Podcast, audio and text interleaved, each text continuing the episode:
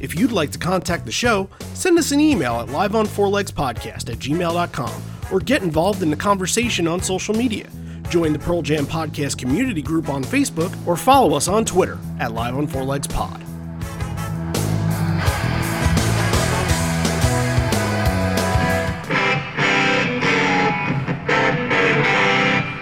Hey, Keith, turn the lights on for a sec. We don't even know who's here.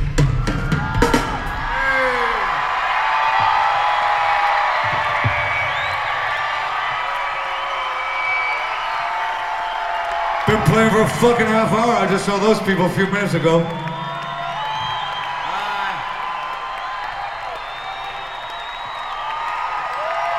Look at all the fucking tans.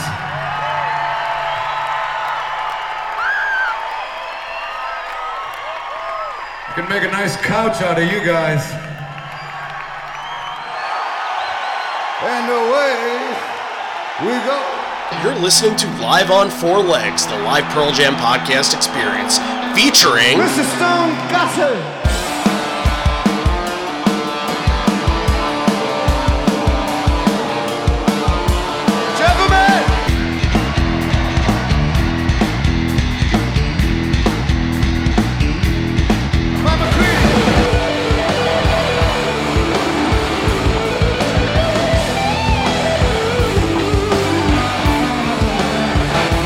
Fucking Cameron in the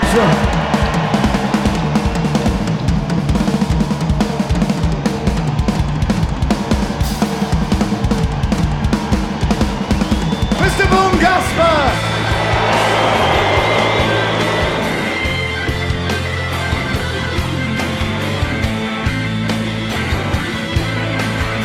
You can call me Al, you can call me Ed, you just, just fucking call me, why don't you?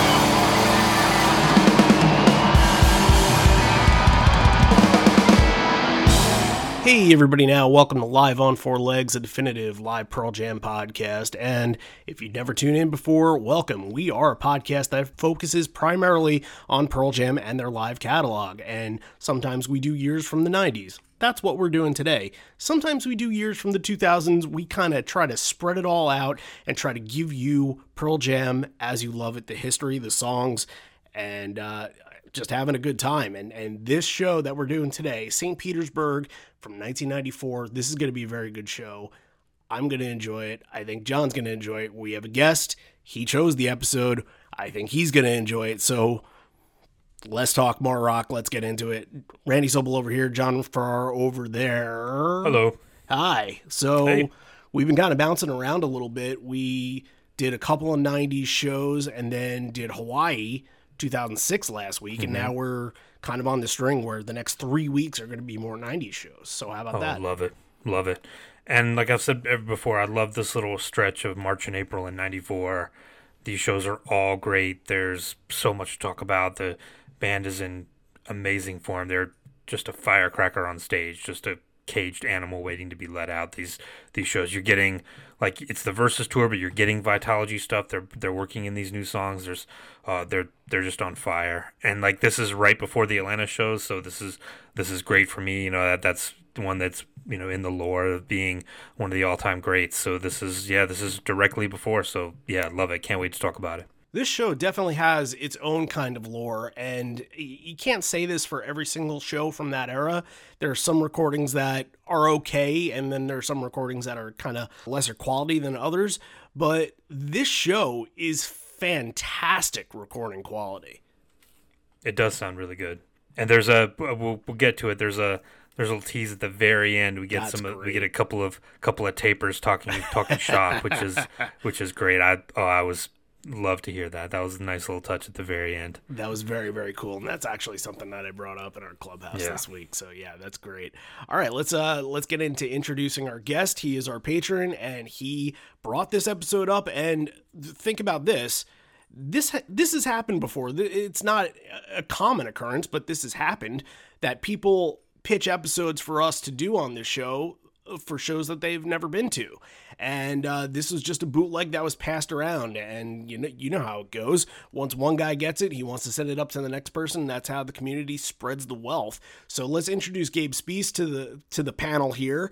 And uh, Gabe, why this one? What what out of all the shows and you started going to the shows in 98 we're going to be talking about that in your profile episode for patreon this week but this episode right here doing st petersburg which uh what what made you pick this one yeah hey randy john thanks for having me guys uh, this is a Of treat course. I'm, I'm excited Yeah. and thanks for doing this show you know i was trying to think why i landed on this and i think it's as simple as this was as far as i can remember this is like one of the first quality bootlegs uh, that I heard online.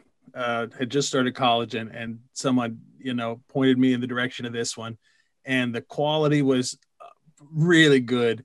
Uh, and so I just listened to it over and over again. And this is just a peak time for the band. So everything kind of clicked. Uh, there's some great versions of of uh, a bunch of songs on here. So everything just kind of came together. This has always been one of my favorites. Yeah, I, and you know what? Like what I love about some of these shows, especially some of the later, uh, later. When I say later, I really mean earlier, but you know what I mean. Uh, some of these early shows, I, I haven't dug into a lot of these. So when you pitch this, this is one that I always had to kind of go back to between the time that you pitched it and now to kind of look at the set list and kind of take it all in and be like, okay, well, Rearview Mirror's an opener and Dirty Frank was a tease in this somehow. Like, I, you, you sort of have to remember hmm. those things. What? What are you Well, humming? I'm just just well, that that's a little te- well, what was it? We'll talk about that later. Okay. It's a little little tease for later. Stick around. we're gonna all right. we're gonna have we're gonna have an interesting conversation later on. Sure, I'm I'm up for that. I'm always up for the discussion. But you, you know, it's when you think of '94, this one doesn't necessarily come to mind. The Orpheum comes to mind. Fairfax comes to mind. Atlanta, like you mentioned before, comes to mind. Even some of the earlier stuff in '94, Chicago, that th- those come to mind. But I think from a bootleg aspect, definitely this one does, and that's I guess an advantage that you guys have had on me because I'm sort of uh, under you generation wise. I'm technically a millennial, like I guess I don't think like a millennial, but I'm not. I didn't grow up in the '90s, being in college by the time that you know you can trade tapes and things like that. So I didn't have this same experience. So it's it's interesting that you bring this one to the table. But um, let's let's get into a little bit of storyline here because there is something that happened uh, a day before a show before this, and they were in Miami. And a lot of you might have heard about, about this before. This was covered extensively in Ronen Givony's book, Not For You, Pearl Jam in the Present Tense. And what happened here is that they sold 24,000 tickets to a show where the max capacity was 8,000. So that's already like that's already asking for disaster right there. Yeah, that is somebody missed out on their basic math. That is just a really t- terrible ratio uh, of tickets sold to to how big. I looked the place up; it's not very big, so eight thousand sounds about right. Right. Yeah, and it seemed like you know, like and the one thing I I just want to stress from this is that later on Pearl Jam would build up this reputation of kind of being a band. I think we talked about it in San Diego, how there was a San Diego venue in 1995 that wouldn't let them play there because they had this quote unquote reputation of being of inciting riots and being a rowdy band. And people look to this moment as being that. And the reason why, and if you read in the book, it kind of describes it really, really well is that there was a writer for, I think, the Miami Herald or the Miami Times, whatever it was, and she definitely painted this in a light that was completely portrayed in just a complete negative way. And it seemed like everything was exacerbated and just exaggerated. And it seemed like it was placing the blame on the band instead of the fans that caused this. Yeah, a lot of talk about inciting a riot and all of that, and yeah, it was it was kind of a tense uh, tense time. Yeah. So I kind of want to bring back what we talked about a couple weeks ago. So we did Ann Arbor uh, 94, which is uh, nine days before this show on the 20th of 94. And what was going on before that was that they were dealing with Ticketmaster issues and they were starting to just dip their toes into the water with some 10 club tickets and starting to sell fan club tickets. Not only that, but they were also dealing with a bomb threat in, I believe, in Indiana, and they were dealing with some people breaking in backstage. So there's a lot of stuff going on. And what you hear from that show is just complete exhaustion. They were just kind of done with it. And, you know, it didn't feel like this typical 94 show that you were mentioning before, John. Like these are top of the line great shows. It just didn't have that aspect to it. But this show, coming off of something like that, nine days later, is completely different. This feels like there's tons of positive energy coming from the show.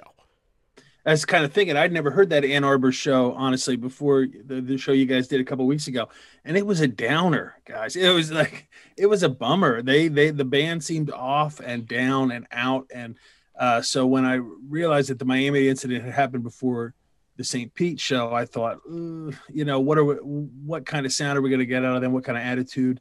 Um, and to me, this this shows a big upper. I mean, even the, I mean, a lot of intensity, but um, some of that, you know, really heavy uh, stuff uh, from the era, I, I don't feel it in this show. So that's another reason I loved it so much. Yeah, very good. And the you know the fact that they were able, you know, the next day to rebound after that Miami incident and come back with a show like this just just you know goes to show how powerful of a band they were and they were just a force to be reckoned with on stage and off. Yeah, I think a lot of it had to do with mentality and I think that maybe their mentality a week or so before this they were kind of off you know they whatever had happened had gotten to them and maybe there was a band meeting or something and i don't like to use the speculation because speculation can kind of lead to people putting words in our mouth that we shouldn't be saying. But the speculation here might be that maybe they had a band meeting after that show and maybe they said look we can't let this shit get to us and we have to go out there and the next crowd is isn't going to give a fuck that that somebody broke into our dressing room. They're not going to give a fuck that that there was a bomb threat at, at the at the last show. What they're going to care about they want to hear go animal and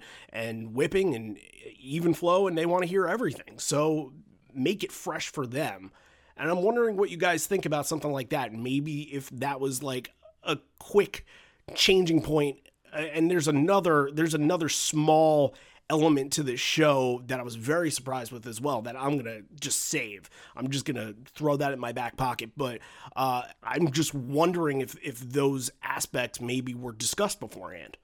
That I, I hadn't thought about it before, but I mean that's actually kind of interesting, right? Because I mean they're starting that you know they're starting to grow up, right? They're start they've been doing this for four years, almost well, three and a half years now. I mean, they're getting the, their legs under them. They know they can't let this shit get to them. And I hadn't thought about that before, but that's an interesting thought, right? You got a, a nice long bus ride or van ride over to St. Pete, uh, time to talk about it as a band. And I could definitely see that. Yeah, I think too. Maybe not even a, a band meeting, but like an like an organizational meeting. I would say like '94 is kind of the beginning of of Pearl Jam kind of as an organization where they were starting to do starting to bring a lot of that stuff in house and you know we talked about those those 95 shows in uh in, in Southeast Asia where they were you know they were having like Eric and Eric the tour manager and I don't know I think Tim was involved by this point like getting the security involved and letting them know like this is how we're going to run things. Like they were they were being very mo- much more hands on with all this stuff and not letting these promoters kind of dictate how they're going to run things. And, you know, it was kind of the beginning of them kind of circling the wagons and saying, like, okay, we know how we want this to go and nobody else is going to do it for us. So we're going to do it ourselves. Yeah, absolutely. Fully agree with that. And, and I think by the end, of this 90 uh, and so much happens in 94 you can break and i love how the book that i mentioned before not for you pearl jam in the present tense 94 is such a great year for them to break down the book because they focus on all of this stuff including what happened in pensacola uh, earlier in the month of March, uh, which we can get to at another point. But uh, there's so many different aspects that just kind of, you're right, this is the maturing year, and this is the year that they kind of come out of this thinking, what's next for us? What do we have to do to get to where we want to be? And uh, yeah, that's really where they are at this point, and that's kind of that's the story that that we know that we know of the band. So why don't we uh, why don't we get into the music here and start the set list off with something that is not an opener very often.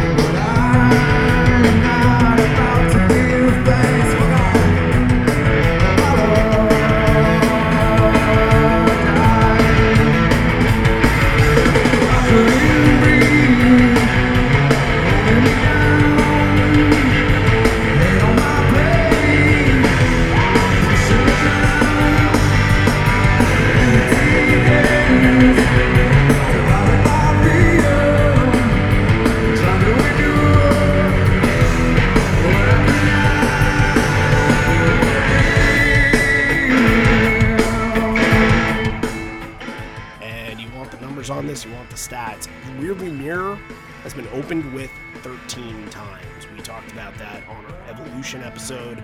It's been a couple of episodes now. It feels like yesterday. We just released Present Tense Evolution episode. We'll talk about that a little bit later. But Rearview Mirror here, opening up the show, and it kind of it's it leaves you it, it's it's a great way to open and and it's it's different because it's it's in the mold of a fast start open but it's kind of also opening up anthemically which they don't necessarily do. When you open up with a release you're opening slow. You're kind of easing in. When you're opening with a go you're just going straight to the point. This is different and i don't think there are a lot of other songs that can fit this mold in the way of opening up. Yeah, I think you know, for me, this is just an all-time opener. I mean, I had I hadn't thought about that before, Randy. We kind of, it does kind of, uh, you know, hit both notes, right? It's it's a fast opener, it's a hard opener, but it also kind of eases into the show in a strange way, um, and it's a great version. I mean, I think you could probably, you could probably make an argument that that version in Atlanta a couple nights later is is maybe all around better. I don't I don't know. Ed's got a great scream in this one, a great rearview mirror scream. I mean, Dave is just going to town on this thing, and I, I'll be the first to admit, not a huge Dave A fan. It won't be the first time I talk about him though on this show. Think, I think he did had an amazing show, and this was a great start for him. Yeah, I thought uh, during the solo, I love when Mike just holds those notes out at, at the beginning. Sounded really, really good. And and rearview mirror is a little bit like a like a corduroy. Like when they open, like you get that iconic guitar intro at the, the very beginning. It just gets the crowd just in a frenzy right from the beginning. And I can imagine this this crowd like hearing rearview mirror to start. You're like, oh shit, here we go. And like Right. that that must have been a really special moment. Yeah, I love this. Yeah, and and I think versions like this and versions like Atlanta that would come later would lead them to make the decision to play this at probably the best version of Rearview Mirror that we know, and that's the SNL performance. I think that that usually comes up when we talk about 90, 1994 and just hearing this song, and and you know.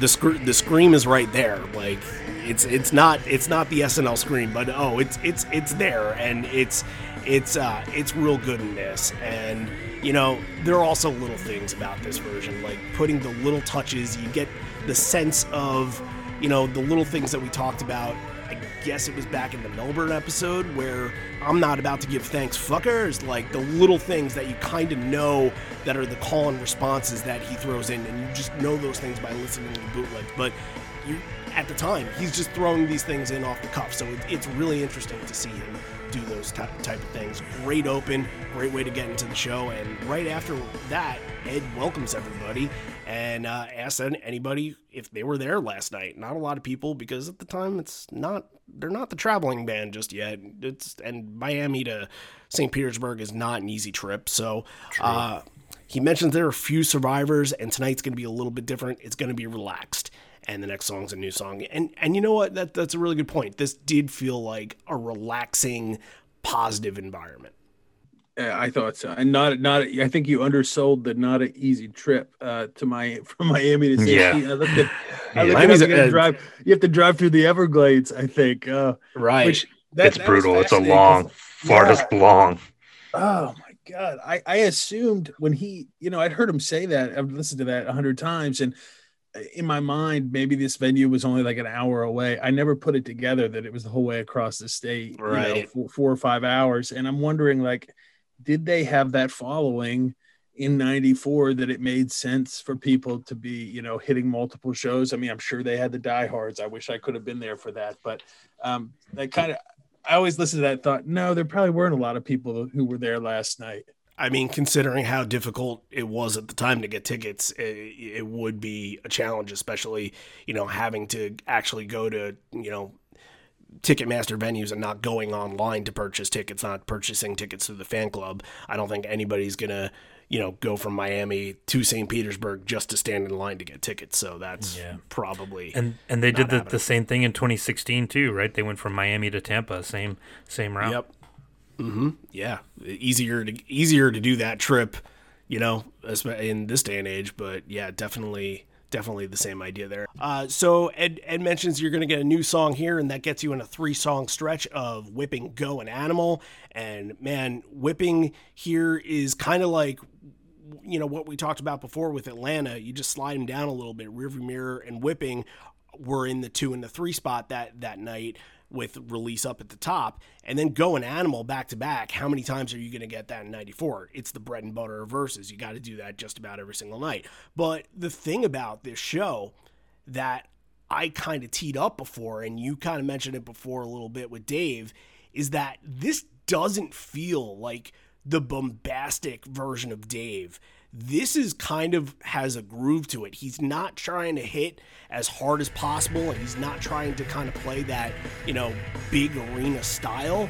It feels like he's toned down a little bit, and that kind of maybe goes into why this feels like so much more of a relaxed and positive vibe to this show. I know I have it in my notes somewhere later on. I'll find it where I where I make that same point that Dave A is actually it's like he's pumped the brakes. He's he's hitting the groove. He's not just smashing. Um, I forget what that. I'm sure I'll come I'll come on it later when we. So I love this stretch. I mean, there are a couple things that stick out to me. One is to, to, your number two song is said is a song on an album that no one's heard before, right? So so I mean, doesn't people exist. just showing up to the show. Um, you know, they pro- most fans probably don't have any idea what this song is, uh, which which I love. Um, and I love this version of whipping. I think it sounds perfect. And go an animal. I mean, I just I could listen to this stretch all day. It's just it just grooves and it gets you right into the show. especially go yeah that ending where they were it just kind of like it almost is like we talk about deep where it kind of just devolves into chaos and yeah it sounds really good yeah I'll, I'll even i'll even give dave some credit i'm with you i think you know it, he had kind of learned from from 92 and 91 like when to pull back and when to when to go for it and yeah it sounds really good Yeah, the, you know, but there have been uh, shows in '93 and '94 where we brought it up, and he's just, it's just too much for me. And I was just very surprised that in the middle of this, like, you know, basically months before they're about to fire him, he is showing that he has this side to him, that he can fit in with what the band wants to do. Yeah, I was having a lot of um, I was having some remorse last night listening to the show again, thinking like I've probably been too hard on Dave over the years. I mean, I've probably taken the band's stance on Dave too many times. I mean, he's not my he's not my favorite. It's a style that's not my favorite. There's still some times in this show where he's just like trying to do fills that I just think are like way just like pull me out of it. They're so over the top. But I mean, I tell you, I've written Dave as a standout on most of these songs. Like I just thought it was a great show for him. And he I think he was trying, you know. I don't think he wanted to get kicked out of the band. Mm-hmm. I think he was trying. he does have kind of a showy kind of a, a flair to him which didn't really fit with their overall vibe but yeah i can i see what you mean yeah i agree So we dig into the next two songs, Dissident and Even Flow, and kind of it's weird that you know we're going to kind of go this route here because there's you know after even flow there's Why Go and Jeremy and there's kind of a point to be made there but we can kind of take this moment and and say that there are only six ten songs in this set which seems like a lot but yet in this era it's not really a lot at all because when you think about it the 10 songs are packaged in threes perfectly. You have even flow Why Go Jeremy in the middle here, and then at the end of the main set, no no 10 songs in the encore at all, but we'll get into that a little bit later what the what's in in at the at the end here. And I just thought it was very interesting because then you see some of the Vitalogy stuff too, kind of one near the top, one in the middle, and one near the end as well. Like they are really at the time finding ways to package things together and make the set balanced album wise. Yeah, and it's uh, it, it, took the same note, and it's you know, and it's heavy on verses, right? If you if you count WMA, which they play later, I mean, uh, I counted like ten, I think ten verses. So, so I mean, yep. it's a verses show. Leash and Rats, um, that, those are the only ones. Yeah, Leash and Rats, uh, only one they they let out. Um, so yeah, I thought it was a very, I think, a very balanced show. I mean, it is funny when you think that they played half as many from Vitalogy as they did from from ten. Uh, when when you count them up. But yeah, that's interesting. Yeah, and I think it's it's a good point that they're they're very strategically placed, like you mentioned, that group of three. So you start off the first half of the main set, versus songs, Vitalogy song, then you end 10 10 10. Then you reset, second half of the main set, more versus songs, another Vitalogy song, then 10 song, 10 song, 10 song, then. I think that's that's done very much on purpose. Yeah, absolutely. And it's kind of, you know, they want the new songs to have their highlights as well as uh, the brand new songs that nobody's ha- ever heard before, wanting to th- them to get their special kind of placement in the set as well. So yeah, it's it's very interesting. So um, even flow and dissident, like those two, it's 1994. They sound great. And then afterwards, this is funny here because Ed asked for lights on Jeff. Ladies and gentlemen of Florida, this is the real Jeff Ament. Take a very good look, Jeff. Keep your head up so we can get a. Because there's an imposter roaming around. I don't know if you've heard about this.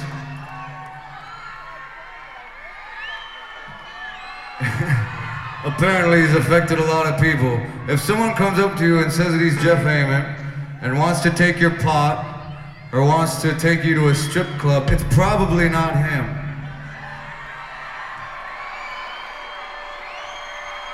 It seems pretty obvious.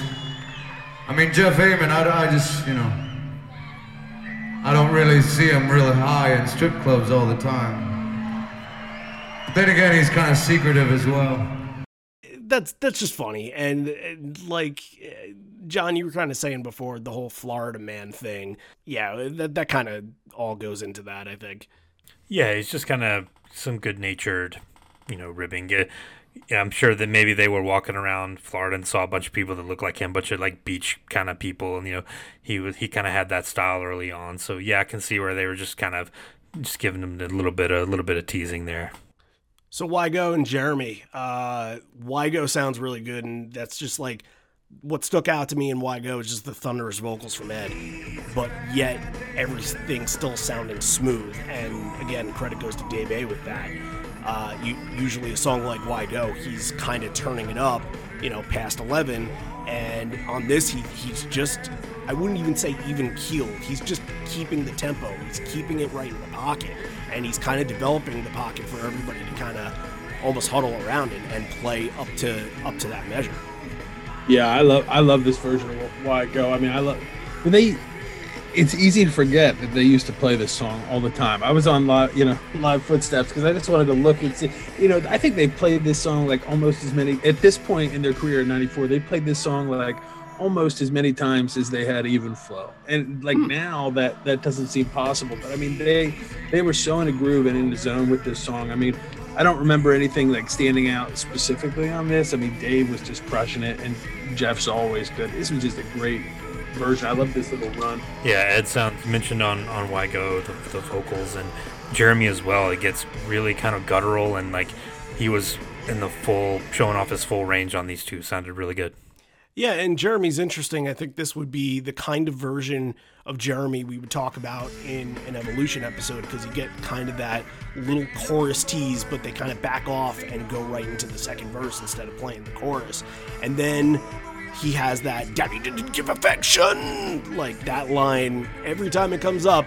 I have to bring it up and I have to mimic it because I, I love it so much when he does it, and it's not something that he really does nowadays, and I don't think he's ever done it outside of maybe even 1995. But like, yeah, this is this is great from Jeremy.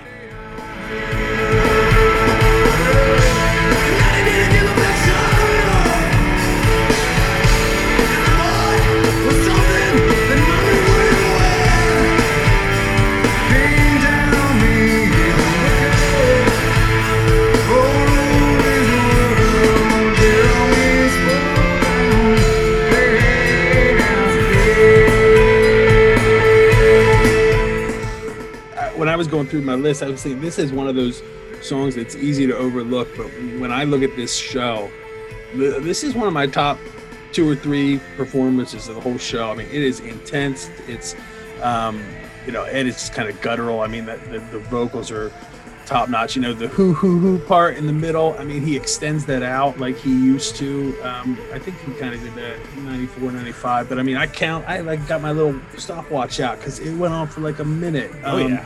And it was just so it's just such a good version and the crowd um even on the really good bootleg sometimes it's hard to make out the crowd reaction but i could just i could hear them uh, at the end of this one and they really were into it Yeah, I mean, it's still probably their most popular song at this point. Right. So, of course, on their mind, and it hasn't kind of hit the wall that it would hit, you know, a year later, where they'd have to bring in the alternate version of Jeremy just to get it over and get it a little sounding a little bit different. Yeah, it's still in favor with the crowd at the time. So we get a little bit of noodling of uh, Pink Floyd's "Wish You Were Here" in between songs, and that's kind of a a teaser into maybe a little bit of what's to come. So we get Glorified G and Daughter back to back, which we mentioned a couple weeks ago. That was the thing in 1994 because Jeff is using the upright bass. If he's out there, he doesn't have a lot of other songs. Probably Indifference is the only other song that outside of these two that he's using it with at the time. They don't have a big uh, stage crew. They're not switching things up on the fly like they used to. So yeah, this this these two together have kind of always been their bread and butter that way. So uh, you know, I thought Glorified G actually sounded really, really good. I thought in that bridge, Ed's voice sounded great. And just another good sounding Dave song on this, too. It feels like he's in tune with everything and he's just keeping the groove as, as close to the record as possible, but still kind of giving you the live flair where it does feel a little bit different. There can be flourishes a little bit here and there, but again, like it's another one where he stands out on. But I, look, we can talk about Daughter in, in just the same way. It's just right in the pocket. Mike sounds awesome on Daughter, and even the solo just feels a little bit different in there too. Like, what'd you what'd you guys think of this section? We'll get into the tags in just a second, but just kind of the songs in general and just that general sense of uh, keeping the pace and keeping the groove there. yeah i mean this was a great i had you know i thought dave was fantastic on glorified g i, I was thinking to myself you know i'm I'm wait. I'm always waiting for it now, right? Glorified version of "I Hate This Song." Like it gets in your head, you can never forget it. You, um, you always have this idea of Ed, at least I do, of Ed not liking this song. Uh, but you remember, you know, these versions in '94 were just tight, and I mean, this one was breezy. I would call it breezy. It was fun. Um, the crowd was like, I think it was during the "Always Keep It Loaded" part. Again, you could hear the crowd singing along to it. Um, which was kind of cool for a song that I, I don't want to say it got buried on verses. It didn't. It came after Daughter, so everybody heard it when their tape, you know, played past Daughter. But I mean, it's not one of the songs that people think of right away. So it was neat to see that the crowd knew this one, and you know, Daughter was Daughter was an ex- excellent, excellent version.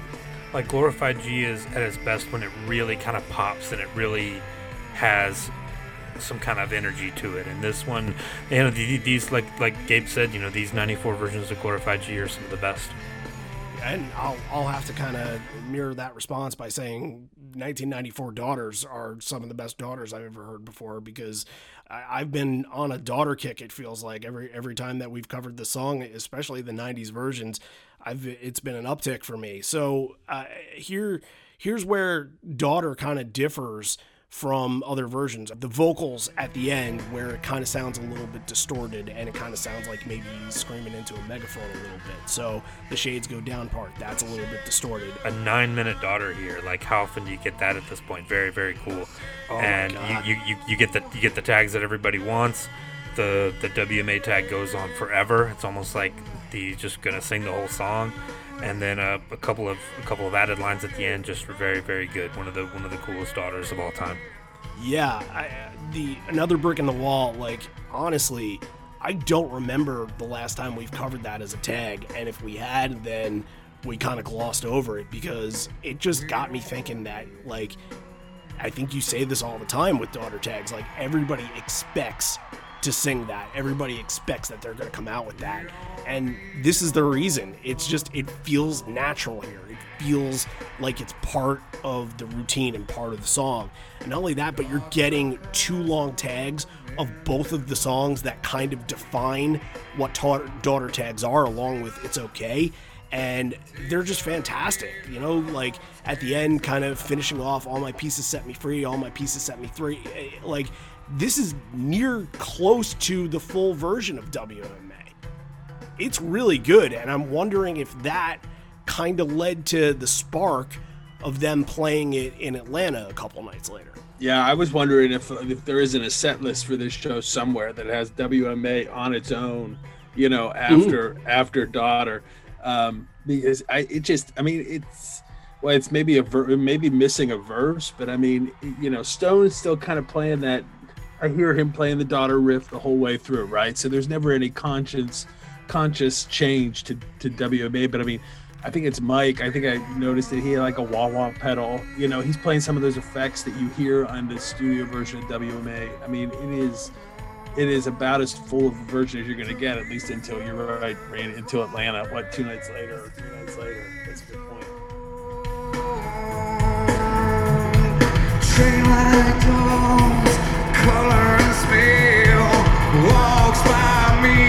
get to him.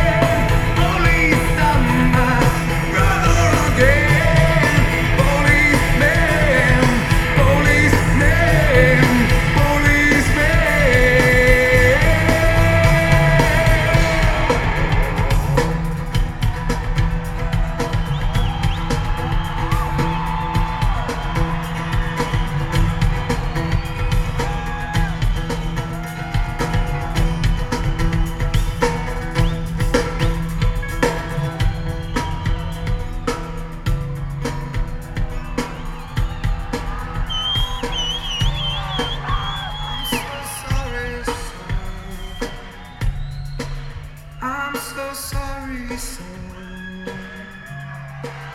I'm so sorry, son. I'm so sorry, son. All my pieces set me free. Human devices set me free. All my pieces set me free. Set me free. All my pieces set me free. Devices set me free.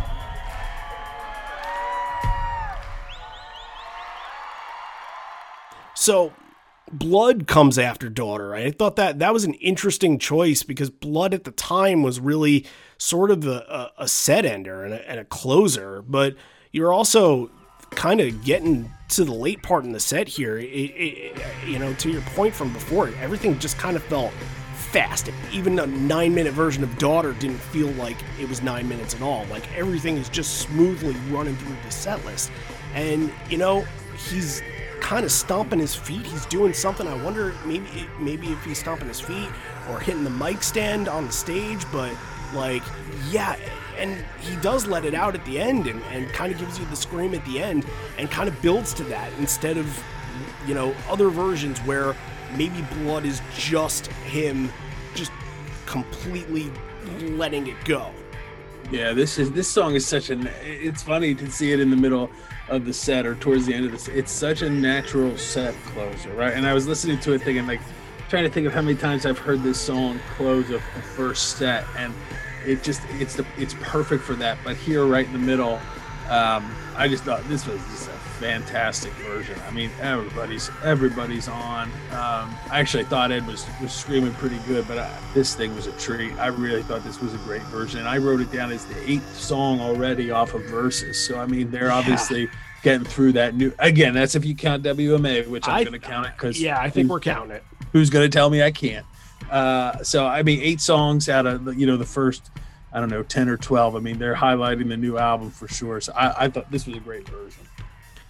It it kind of gave me a little deja vu at the very beginning because Dave does that little flourish on the cymbals at the very very beginning to, to introduce it, and it's the exact same way he does it in Atlanta, which I've you know which I've heard a, a million times. So immediately that kind of like got my attention. Like okay, I know I know what this is.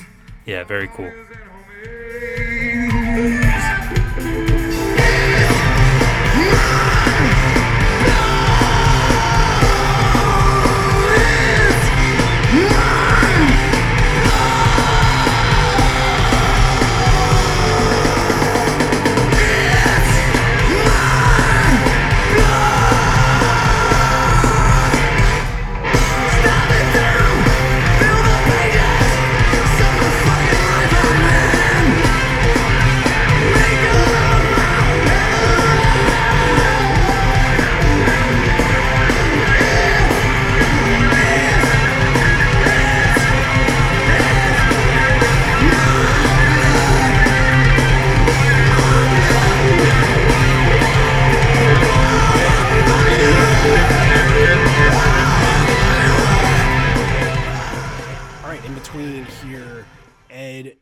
The lights on again because he doesn't even know who's there.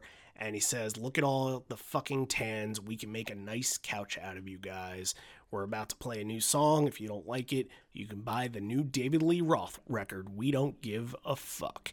And uh, the next song is Last Exit, which is kind of, you know, it, it's getting tossed into the mix a little bit here. This is the seventh time that they'd ever played it, and they played it at that Ann Arbor show that we did before. And, and one of the things that we talked about with that version was that, like, Dave was not quite there like the album version. I think this is kind of pretty close to what that version was in Ann Arbor. Like he's he's he's definitely reserved. He's definitely holding back. And this is one where I I do actually really love that pop.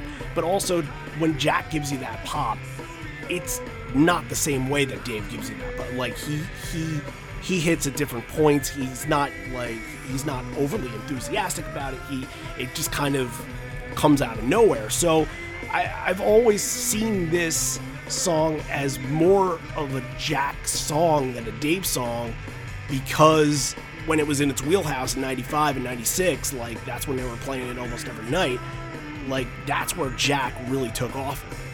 That, that's a really that, that's a neat uh, connection, Randy. Because I think about that a lot with like, um, you know, some yield songs. Right? It's a shame we didn't get to see Jack play do the evolution for 10 years or yeah. you know, whatever it may be. So when you think about you know, how many how many bites at the apple did did Dave have at Last Exit? And I mean, obviously he's on the studio album, but I mean, I, thought this was I thought this was good. And just going back, you know, when I, I thought that was a genuinely funny moment when when Ed was, you know, you know, he's making fun. He was making fun of people in the crowd that he saw who were, you know, tanned or whatever.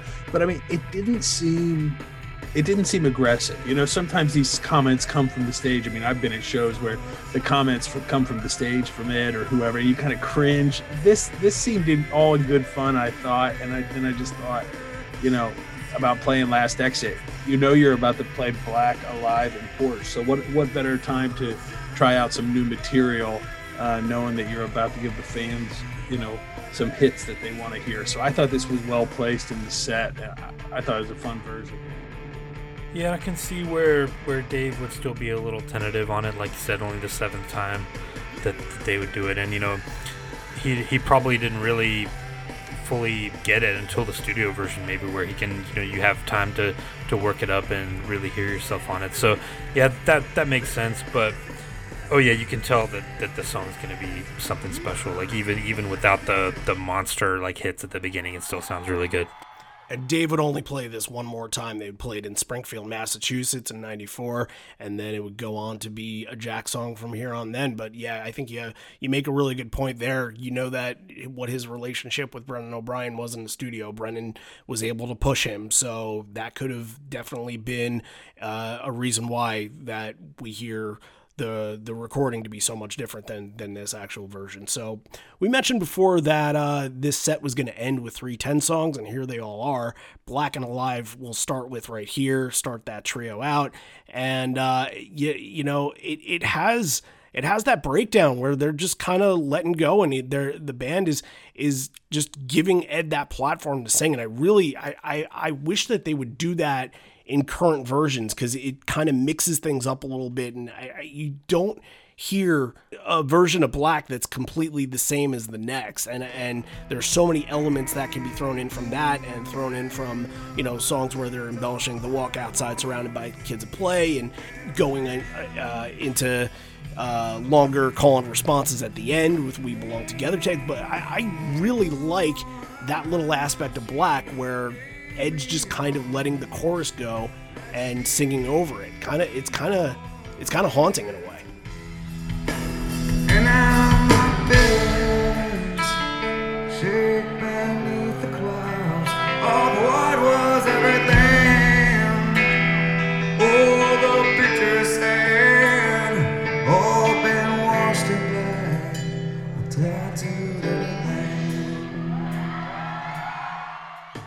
Yeah, I think look, I, I, honestly think this is one of the best blacks I've ever heard. Um, I mean, it it is up there, and this is actually the song where I put in my notes about. I appreciated Dave A. kind of pulling back on this one because mm-hmm. um, it's a slower, you know, part of it's a slower song, but I just I thought he was really good on this version, um, and I mean that to me that tag at the end, which of course I write down as "We Belong Together." Uh, but he doesn't actually actually get to, to that. Yeah, right. Yeah. Right.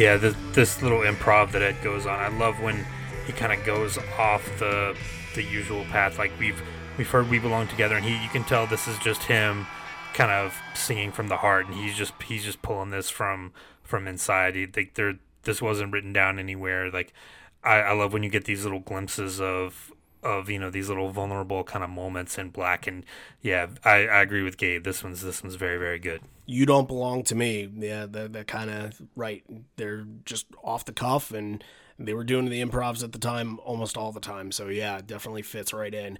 And you know alive is great here too because you know you, you kind of get a more anthemic version of the song. And I, I, you know we'll always mention when the curse was kind of lifted, the the story that that made alive and kind of transitioned into the new generation of what the song would become. But like this kind of feels like the power the power is there for a big arena song like this. And I, I was almost just kind of going back to what you were saying before, Gabe, about how he had kind of a lighthearted moment with the crowd. The last time we did a 94 show and even the 93 show, he broke down in uh, you know there's something wrong she said and he caught he you know said of course there is you fucking bitch. And like both of us were really turned off by that moment. And here i'm almost waiting for it. I'm like oh god is he gonna do it again? And he doesn't. And i'm like oh great that kind of shows where he is and that kind of shows that he's in more of a positive mood and he's projecting it and it's great and it, it just at the end of the song they freaking run right through it and awesome version of Alive. Yeah, I, I kind of went. I, I thought the same thing, Randy. I was kind of wincing, just waiting for that that lyric uh, insert. Luckily, he didn't go there. But you know what he did, and I guess we probably heard this in '94, but I don't really remember it. It's that whole. I was trying to write it down. You know, what can it be? What could have been? You know, how could it be? How can it be? I mean, he's he's like screaming some of these ad libs at the end, um, which you don't think of Alive as a song that he tags very much. And I, I, don't know that this is from any kind of a song, more just ramblings. But I loved how it capped off this song. I thought it's a great version.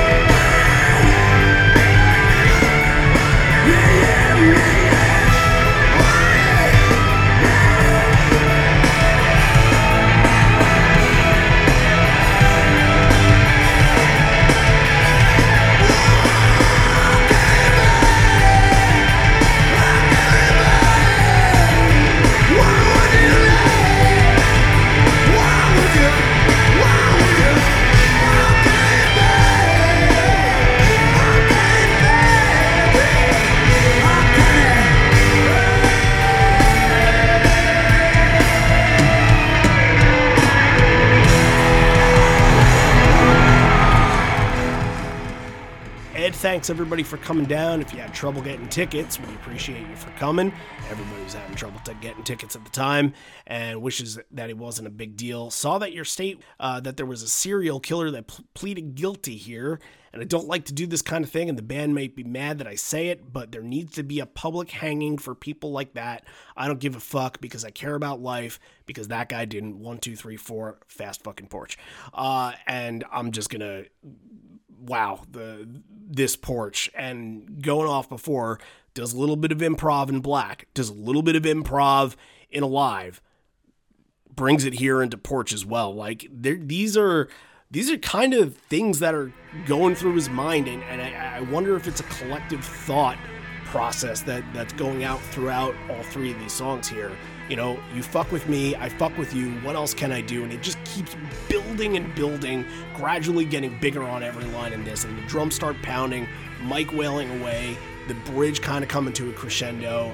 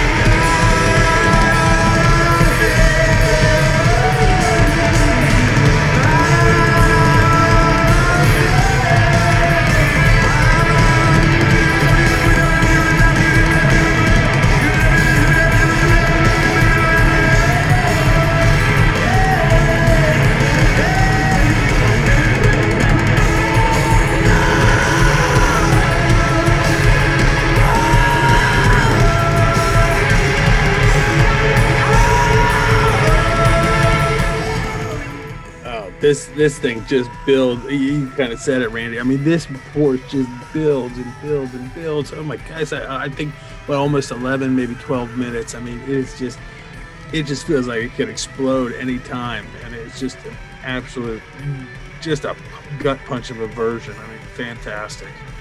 Showstopper. Yeah, absolutely. So, all right, here we go. Uh, we get to the end and kind of the end of the bridge, and uh, here's the line: "Fuck them just to see the look on their face, just to see the look on their face."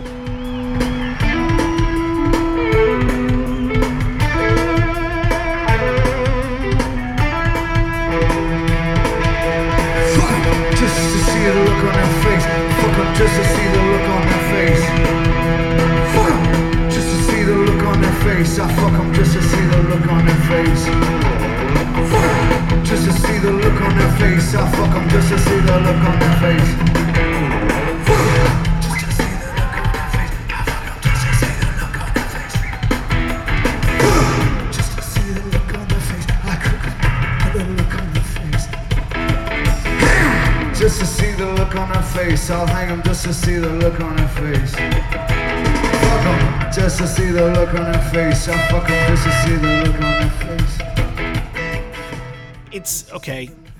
The the real line is "cook them just to see the look on their face, just to see the look on their face." So, was that what you were kind of saying before? Is it a dirty Frank tag? Is it not a dirty Frank tag? I, I yeah, I think this is a dirty Frank tag. What, why, why are you not considering it in that category? Category. Th- This is not a Dirty Frank tag. Absolutely not. Yeah, this is because if you know Dirty Frank, obviously based on Freaky Styley, Red Hot Chili Peppers. I went back and listened to Freaky Styley. No, you didn't. Did you really? Yes, I did. I absolutely did. And this is he's he's emphasizing that that fuck 'em, just like they do in in Freaky Styley.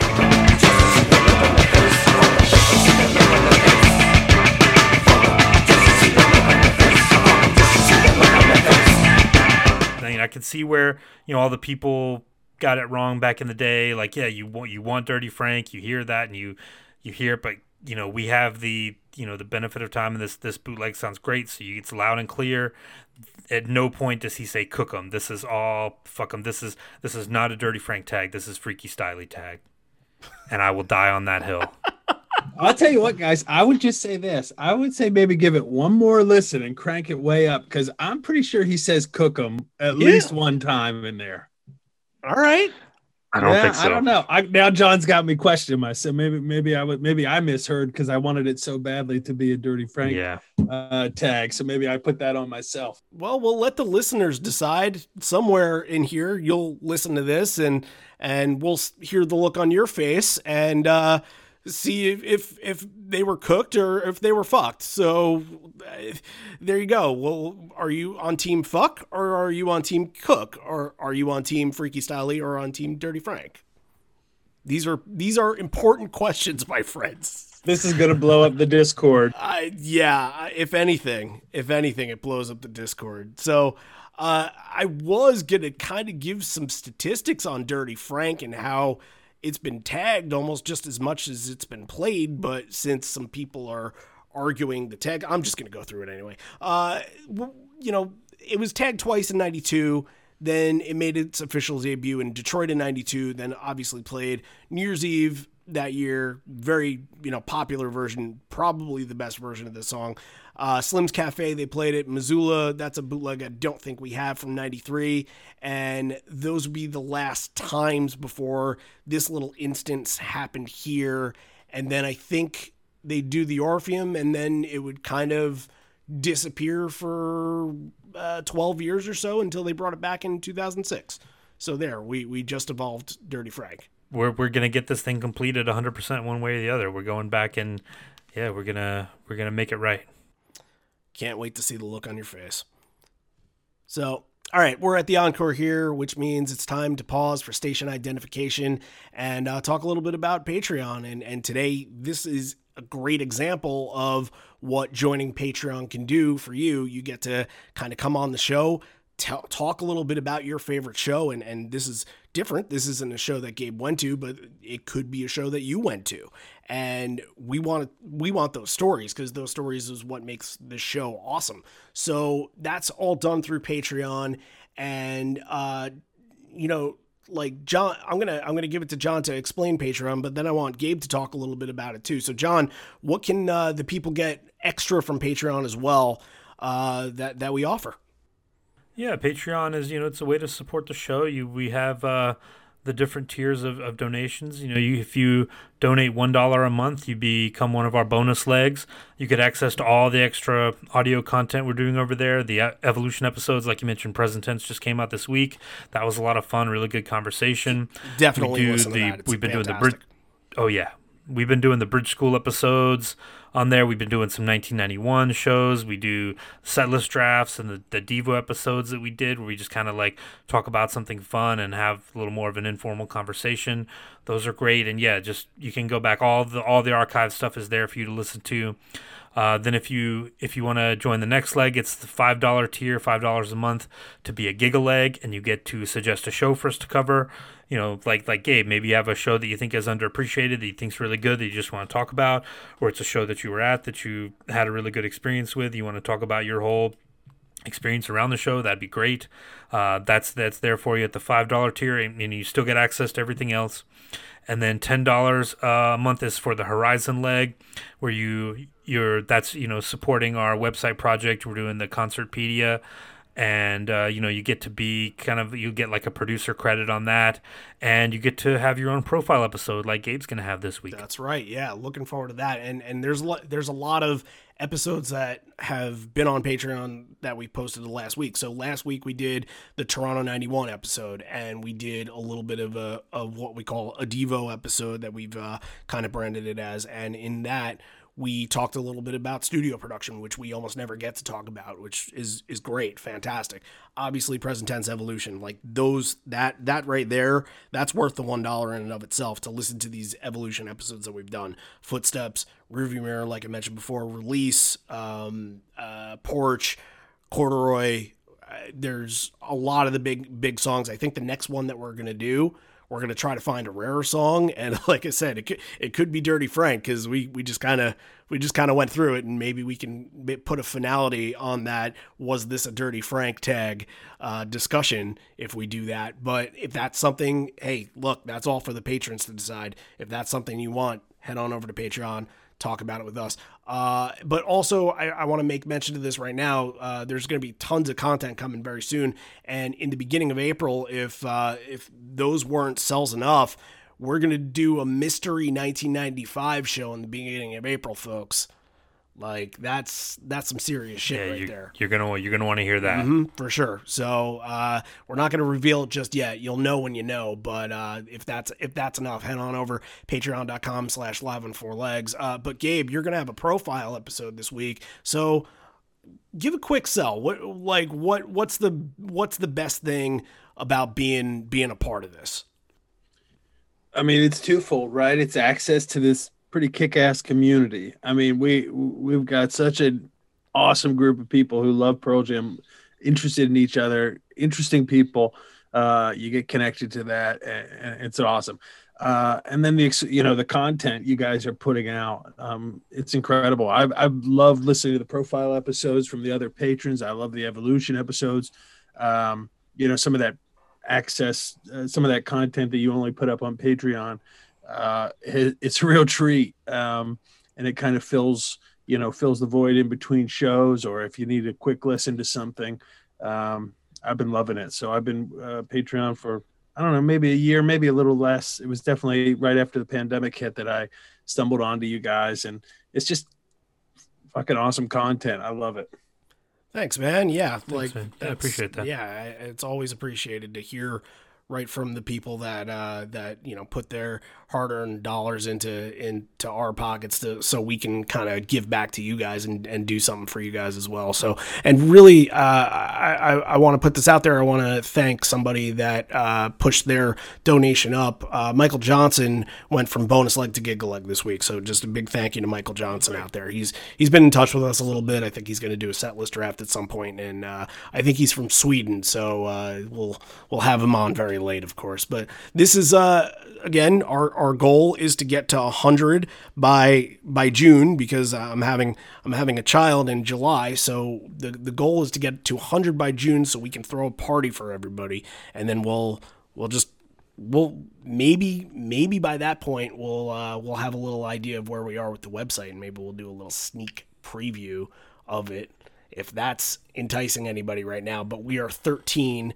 12 or 13 away. I'm not I'm not quite sure what the actual number is, but 12 or 13 away and for only a dollar a month, you can help that out. So all right, enough with that. Uh, let's head into the encore, and uh, you know the the crowd is giving him a good good ovation here, and Ed says, "Ah, fuck, thank you very much," and mentions the band should still be playing in clubs, but it's it's nice to have so many people watching them. Uh, but before we play the song, we have to dedicate it to the only punk rock pitcher, Scott Radinsky, who had that on their bingo card that we ever mentioned middle reliever Scott Radinsky on this podcast. Uh, but the song is dedicated to him and uh, Sonic Reducer. And boy, what what can you say about Sonic Reducer in, in this era? It's uh, you know we, we got a little treat a couple months ago you know when uh, when that Atlanta video resurfaced and and uh, yeah, any chance we get to talk about that is, is great. Exactly, and that kind of this version kind of brought me back to back to that. I mean, how many times are we going to bring up in Atlanta at this show? You know? Yeah, and let's not even pretend, right? Atlanta version number one, right? Um, I can't argue. I, yeah, you just can't argue with that. This this is a, this is an intense version though. I love I love this version. I love this song coming out of uh, coming into the first encore. Uh, you know, I think Ed loved some of the lyrics, but it's like you know who who cares? I mean, it is just on fire. Um, I love this. You know, I had to look up who Scott. I mean, who Scott Radinsky was. Yeah, I loved baseball. I mean, really, you guys didn't you guys didn't yeah, know that? John, you had his jersey, right? I think John had some of his cards. No, but I but you know he's in like ten foot pole and pulley and scared straight. Like, is he really in pulley? I didn't know that. Yeah, he was a singer in pulley. Yeah, he was. Kinda, oh, yeah. I, I knew, knew that now after I looked it up. Then I saw all these bands. I mean, this guy's got legit yeah, he was on Epitaph. rock yeah. credentials. Damn. Um, okay yeah, I didn't I didn't realize that he. I, I was never really a big fan of Pulley, but I knew them from the Punk-O-Rama record, so that's that's a really good connection. Yeah, his, his first band was like a hardcore band called Scared Straight back in the late '80s. Yeah, they, they were great. Wow. Yeah, he just did. Yeah, he's kind of like, you know, he would he would kind of play baseball in the summer, and then they would go on tour in the fall and the winter. Yeah. Hmm. Uh, all right, moving on to Not For You. We talked about the Vitalogy songs and how equal they are, kind of balanced, and one in the beginning, one in the middle, and here's the one near the end of the set right here. And uh, yeah, I think I think not for you is this is kind of like the tee up for what they would do with SNL again, like I mentioned before, with the other two songs, with Daughter, with, with Rearview Mirror. It has a great ebb and flow to it. It builds into the bridge and comes back down perfectly the finish at the end with the album ending and that kind of like the arpeggiated kind of little down at the fretboard mm-hmm. thing like so- sounded terrific. I you know march 1994 versions of, of not for you i've always kind of looked at those as just being the start of the song and kind of being very raw but this is this is the point like hey this is gonna be a showstopper kind of song. This is the first of those where i, re- I really got to see that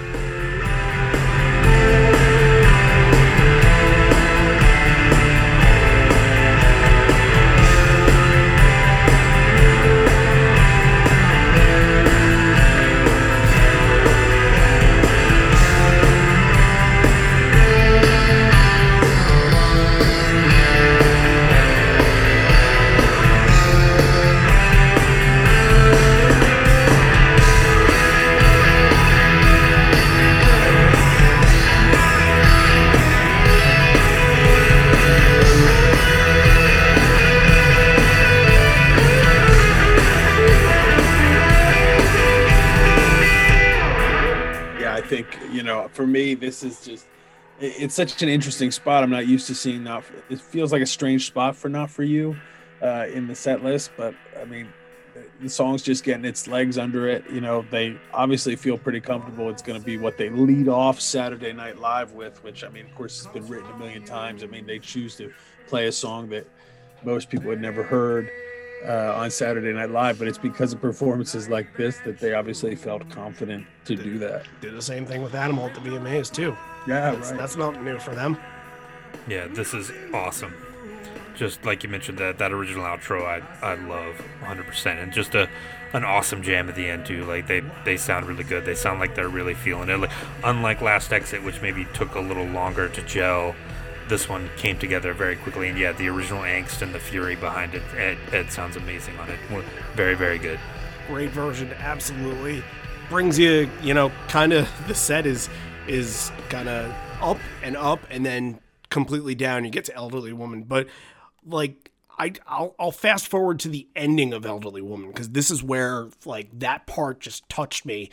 Uh, it it just it gets real quiet and it kind of it it's not purposefully allowing the crowd to participate with it, but they kind of they kind of make it a moment alongside of it and it just sounds perfect together. A more anthemic version of the song and kind of had more of a, a driving chorus to it. You know, not attempting to be a sing along, not attempting to be a campfire, but maybe, maybe even a little bit of a country vibe. But like, I thought the ending of this was fan frickin' tastic.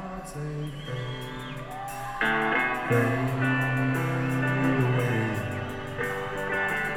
and thoughts they fade, fade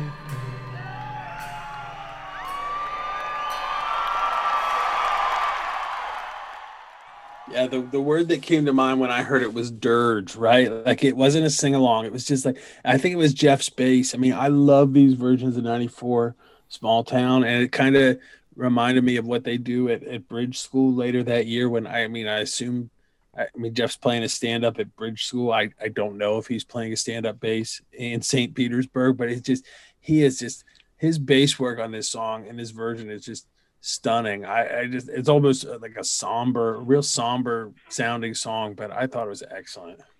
It's almost like he was trying to impress one of the best bass players of all time, who shows up in the, the next song. That's right.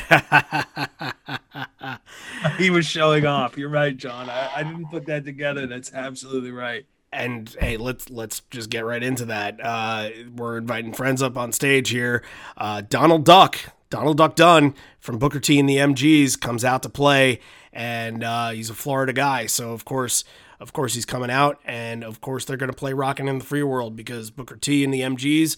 That's uh, that's one of Neil Young's many bands that uh, that has followed him around over the years, kind of like Crazy Horse. So, just And he was in the Blues Brothers band too, from the Blues Brothers movies. that's right. Yeah, that's right. I forgot. very very that. cool. Mhm. Love that. Yeah. So, uh, you know, rocking in the free world in 94 and like I kind of think of the 1992 versions when I think of early early stuff with this song and that kind of that pounding drum intro to get into the song but when I thought this version kind of took me back because I I didn't think that they would play it so close to how Neil actually plays it because it's it's so in the pocket. It's very strummy, and it just kind of it, it it has more of a. Uh, it, it- it's not like full rock straight through it. It kind of almost grooves a little bit. Like you don't get Pearl Jam playing this type of version of "Rockin' in the Free World." Ed, this was this was different to me. I, I don't think I'd ever heard this from them before with the song. Yeah, when I was taking, you know, just jotting down a few things that came to mind, I groove is exactly what I wrote down, Randy. I mean, it's just there's something about this where it didn't feel as pulsing. It didn't feel. I mean, it still felt pretty massive. I mean, it still felt pretty big to me. Uh, and obviously, there was like stuff going on on stage. You could hear it in the blue. Like people, the crowd was having a great reaction. People were having fun. Um, but this was like a real groove um, version. I thought it was awesome. Yeah, and that and that's Donald Duck Dunn. Like that's the Booker T and the MGs style. Like yeah, that they're they're playing they're playing to his strength. Absolutely. Right. Yeah. They, you know. They I, I wish there was a video. I'd love to see this. Yeah. There's there's unfortunately I don't think there's any video from this show. Uh, which there's usually bits and pieces of stuff from 1994 that you can find in. Unless they're holding out on us, and that like if, if, if little clips from Atlanta can show up, you never know. You just never know. Yeah, like it, it, it could come up in the next 10 years, for all we know. If if St. Petersburg does something important at some point, if Tampa does something important at some point, well, maybe we'll see it. But yeah, uh, big scream toward the end, and and yeah, just really ramped up, uh, and great way to finish off the first encore. Second encore, because yeah, I, from the way that the set list are, are aligned, we have three encores here. Uh, we we get indifference, and indifference kind of has a little bit of a buzz to it. Like you can kind of hear the crowd clapping along and the crowd singing along with it. And although it's like it's still desolate and it's not opened up for the crowd to to sing like the later versions are, this is sort of maybe the moments where they can say, okay, maybe this isn't the depressing end of set closer that we want it to be. Maybe maybe we can involve the crowds a little bit on this. Yeah, I thought it was. I thought it was great. I kind of got the sense the crowd didn't. I mean, my when I heard it, I kind of thought I didn't think the crowd knew really what to do with it, but I did. Now, you know, there was some clapping. I mean, there were people getting to it. I just thought Ed's vocals were so strong. I mean, I, I thought it was a fantastic version. This is. I think I've told you guys before. I mean, I've just never gotten this one as a closer. I've seen a few shows and. Uh, I'm always, I'd always be up for it. It worries me because I think I want to go out, you know, maybe with something heavier or something more upbeat. But this was pretty cool. I thought it was a great version. And, and again, give Dave credit for showing some restraint. Mm-hmm. Yeah, for sure. Yeah, and gets a great reaction, and and uh, look, they're gonna leave the stage, and then it seems like Ed's gonna come out by himself for uh, the elusive third encore, especially for 1994. When the hell have they done three encores in '94? I mean, there's only 21 songs in this set, right? And it th- three encores and Right, 21 songs. right. It's a short set. Yeah, you, you, you kind of don't realize it. It, it I think the total amount of time on my bootleg said two hours, but it just the math doesn't add up on that. Like a nine minute version of Daughter and a, a long version of Porch that'll that'll definitely help that case. But yeah, no, I, this is it feels like it just runs really quick, which is is nice. Which is nice. That that means you're you're in it and you kind of you're kind of feeling it at the right moments. But uh, yeah, so like I mentioned, the elusive encore three happens, and uh, Ed says he's gonna play one more, but it's gonna be quiet so they can go home, and the crowd is not happy about that. But uh, mentions we live in a place that ain't so sunny. Have you ever been there? I don't think a lot of you would survive in Seattle. This song has a lot to do with summer, and I thought I'd play it here because this place always feels like summer. That's the truth, isn't it? Uh, so yeah, this is this is Ed solo, and what a nice way to end the show. Uh, the the kiss you in 155 places when he, he kind of exaggerates that that gets a great reaction from the crowd and and boy Ed's voice Ed's voice was great on Indifference. Ed's voice is fantastic on this as well. I would kiss you in 155 places as I go around in your hair.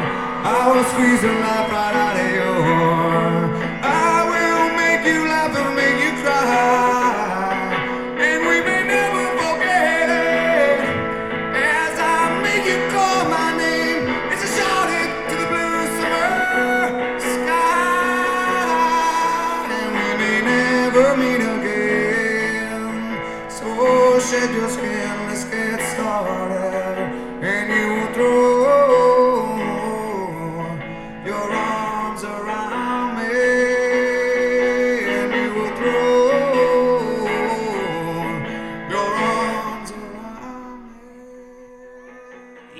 get this too often. I, I, I think this is kind of before they started implementing this in the set. Like when I think of this song, I think like '95 Australian tour when they when they did this a ton. Like that's the wheelhouse for this song. But they they did this in Sweden.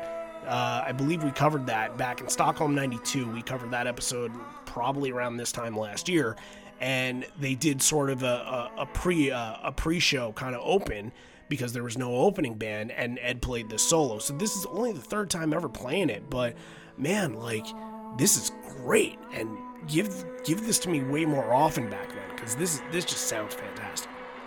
It's a beautiful song. I love it. I always have a soft spot. You know, this is the first my first Pearl Jam show. Ed came out and played this uh, before the show, so this is like the first thing I've ever heard at a Pearl Jam show. I'll always have a soft spot for this.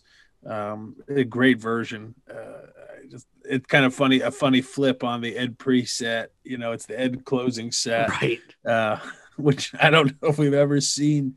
I, I can't think of him doing this again. I'm sure somebody can find something. It, it's happened a few times, but very, very rarely. I yeah. think those Australia shows definitely have a couple closing uh, closing acts with it.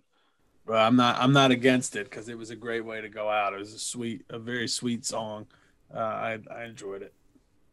Yeah, I mean, it's what can you say? Like, I'll just piggyback on what Gabe said. Yeah, it's it's it's a wonderful song. Like the melody's great. Ed sounds great on it, and yeah, it's perfect. And that's how we get out of St. Petersburg here. All right. Um, three moments here. I think two are pretty obvious for me, but I got to think of one more. So I'll let I'll let the guest go first. Gabe, what do you think? I mean, the, the black, uh, the tag on black, which is something I go back to every single time. I love it. Um, that version of Porch, I think it's an all time top two or three. It's just perfect. And then for me, um, that version of Small Town in the encore is just um, haunting, and I can't get out of my head. So those those are my three moments from this one. John, what do you got? Yeah, this was tough. Like I I thought about you know doing something like Go was absolutely a highlight. You know, you, you get an early last exit, early not for you, very cool. Rocking the free world, like absolutely a highlight. But you know, I got to go with daughter, black and porch with the Freaky Styley tag. With it, with uh, freaky, you're a bastard. Uh, with with only six, ten songs being played here, you're going with two two of your top moments are going to be ten songs. That's that's very interesting. Yeah, I. Yeah think I'm gonna have all three albums is uh, contributed here. I'm going to go Not For You in the number three because I really, really love this version Not For You. Like I said before, it kind of felt like this was the moment of all the early versions that I heard of the song that, you know, uh, SNL notwithstanding, that really felt like this was going to be a major player when when they started to play it live more in 95, uh, where, you know, the screams are right there. Like it didn't, it didn't get it got intense enough, but it just grooved. It just had a great ebb and flow to it. Uh, Porch with with with the Dirty Frank tag is is uh, my number two uh, because there's Dirty Frank tag in it. But I I, I love hmm. the improv in it as well. Uh, anyway, uh, I, but the the number one moment to me is Daughter. I think that's I think that was an easy number one right after I heard it. Uh, the full WMA, a really really good version of the actual song too, uh, and then just uh, also the another brick in the wall that sounded fantastic. Everything that went into the pieces that built into that song was perfect. So, all right, uh, let's rate the show. Um, I'll go first, and I'm gonna give this a nine and a half. I think this is incredibly, incredibly good. And uh, yeah, I, I, I, why am I not at a 10? Can't really tell you, but um, I think this definitely deserves to be a nine and a half and deserves to be in that category of being like right next to the top of the line shows. I'm I'm right there with you. Nine and a half. I think it's it's only missing just just a couple of those iconic moments. I think the the beginning of the first set kind of breezes through a little bit, and there there's maybe a an opportunity there for something. But yeah, it's it's just below. I think it's like I said, I the top fifty are the ones I usually reserve my my perfect scores for, and I think this one's just outside that list. It's it's in that fifty one to hundred range of the top shows they've ever played. It's right there, and then you know that that Freaky Styley tag is really something that You're that asshole. puts it over the top. So nine nine and a half for me as well. Team Dirty Frank. Fuck him. Cook him. I'm on Team Dirty Frank too, but I, Thank I you. could be wrong. I'm I, I, Well, you- I'm you also can be going nine wrong. point. You can also be wrong because you are. We'll see. I gotta hear it after we're done again. Maybe I maybe I wanted it to be. I, I might have just wished it into existence. All right, go go ahead, Gabe. I, I didn't mean. I'm to- going nine. I'm going nine point five two. Uh, All right. but you know, definitely in my, in my personal, still still on my top twenty all time shows. Um, you, you know, I just know a couple more that I reserve my tens for. Uh, but this is really a great show. I'm glad you guys let me uh talk about it because I, I love it front to back. It's just a kick ass show. I'm glad you gave us the opportunity to to put it put it into the rotation here because yeah, this was fantastic and and like I said, we we've done a lot of '90s shows in the last couple weeks and we're we're still going to be on a stretch and I can talk about that in a second, but uh, it's yeah, you can't you can't get enough of these shows and this one is is definitely towards the top notch of uh, you know right below the Atlantas and the Orpheums of of, of that year. Like it, it comes in at probably like number three, number four, number five if you're uh, if you're making your top list of 1994 shows for sure. Um. All right, next week, what are we doing? We are doing Chicago 92. Like I said, more 90s stuff. And uh, why are we doing Chicago 92? why not? Because it's a good show, and uh, it's also kind of a short show. It's only like eleven songs or so, and we're going to be talking about the Metro, and we'll probably talk a little bit about the the throwback from Let's Play Two, and uh, you know sometimes I like to put shows around the anniversary that they've been played, and I think that show is uh 329 or 330 i can't remember the actual date of it and the, the episode will be out on march 31st so that makes sense for around that time. And and uh, i have a bootleg record so i figured i'd listen to it. So that's what we're uh that's what we're ending up doing next week. Uh but let's thank gabe for for coming on and and pitching this to us Yeah, today and, and talking about this. And and also thank him for uh, his hard work. Look we're we've been doing this uh concertpedia page that we're working on and a lot of people great people have been have been writing for this and uh, doing up their write-ups for some shows that they've been to some shows that they haven't been to and hadn't listened to before. And uh, we're having look if you want to be a part of this if you want to write some reviews about shows get in touch with us live on four legs podcast at gmail.com but i'll tell you uh, I, I don't know if you get much better than Gabe because Gabe has done a fantastic job with this. Like he, he's done a couple for us so far, and he's killing it, you guys. So yeah, thanks thanks to to you for for doing this stuff, man. Uh, and uh, yeah, hope, hopefully we get you back on the show sometime soon. I'm there anytime. Just let me know. I'm having a blast. Thank you guys. You got it, dude. Thanks, Gabe. Definitely. All right, let's uh let's end this on out here. This may be the end. We're here, but not for much longer. And although we may be parting ways, I miss you already, and I miss you always. Hey, are you not subscribed to us on Apple or on Spotify, on Stitcher, or any of your podcast platforms? Did you just find this on a social media page and decided to listen to it? Well, now is your time to sus- subscribe or follow because sometimes they change the, the wording of this. Subscribe and follow on any of those platforms that i just mentioned before and follow us on our social media as well. Join our discord. Hey facebook the pearl jam podcast community page has been awesome.